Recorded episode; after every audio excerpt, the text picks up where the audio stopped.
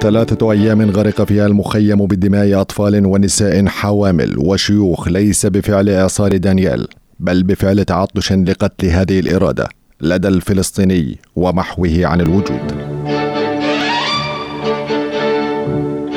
مع حلول ظلام يوم السادس عشر من أيلول عام 82 بدأ جنود الاحتلال والقوات اللبنانية وجيش لبنان الجنوبي التقدم عبر الأزقة الجنوبية الغربية إلى مخيم صبرا وشاتيلا. المقابلة لمستشفى عكا في منطقة كانت تسمى الحرش وانتشروا في جميع الشوارع وسيطروا على المخيم بالكامل.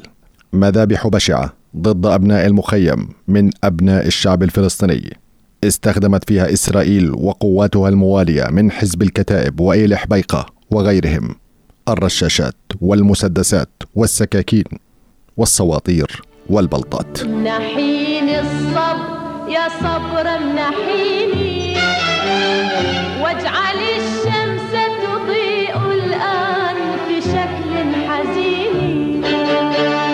شهود عيان عايشوا المجزرة مشاهد لحوامل بقرت بطونهن وألقيت جثثهن في أزقة المخيم وأطفال قطعت أطرافهم وعشرات الأشلاء والجثث المشوهة التي تناثرت في الشوارع وداخل المنازل المدمرة.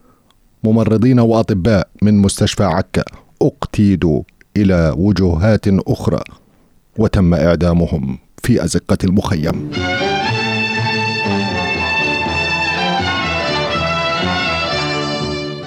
في السادس عشر من أيلول عام 82 أي مباشرة بعد مقتل بشير جميل في حادثة اغتيال ودفنه دخلت ثلاث فرق تابعة لميليشيات القوات والكتائب قادها إيل حبيقة وهناك حديث عن مشاركة لقوات تابعة لما يسمى بجيش لبنان الجنوبي العميل لإسرائيل بقيادة الرائد سعد حداد.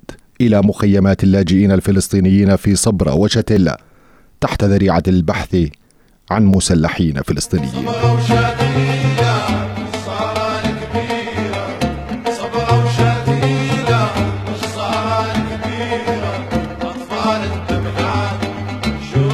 طوقت هذه القوات الموقع مع إنارته ليلا بالقنابل المضيئة لتسهيل مهمة القتلة بعيدا عن أنظار العالم ووسائل الإعلام. ويتحدث البعض أن أرييل شارون وزير الحرب الإسرائيلي اعتلى سطح مبنى السفارة الكويتية السابق والمطل على المخيم للإشراف بنفسه على مراقبة مجريات المجزرة. لم تكن مجزرة صبرا وشتيل أولى مجازر الاحتلال بحق الفلسطينيين ولا الأخيرة. فقد سبقتها مجازر الطنطورة وقبية ودير ياسين وعقبتها مذبحة مخيم جنين ومجازر منسية أخرى في غزة والضفة. لكن بشاعة مجزرة صبرا وشتيلا وطبيعة ظروفها جعلتها علامة فارقة في الضمير الجمعي الفلسطيني.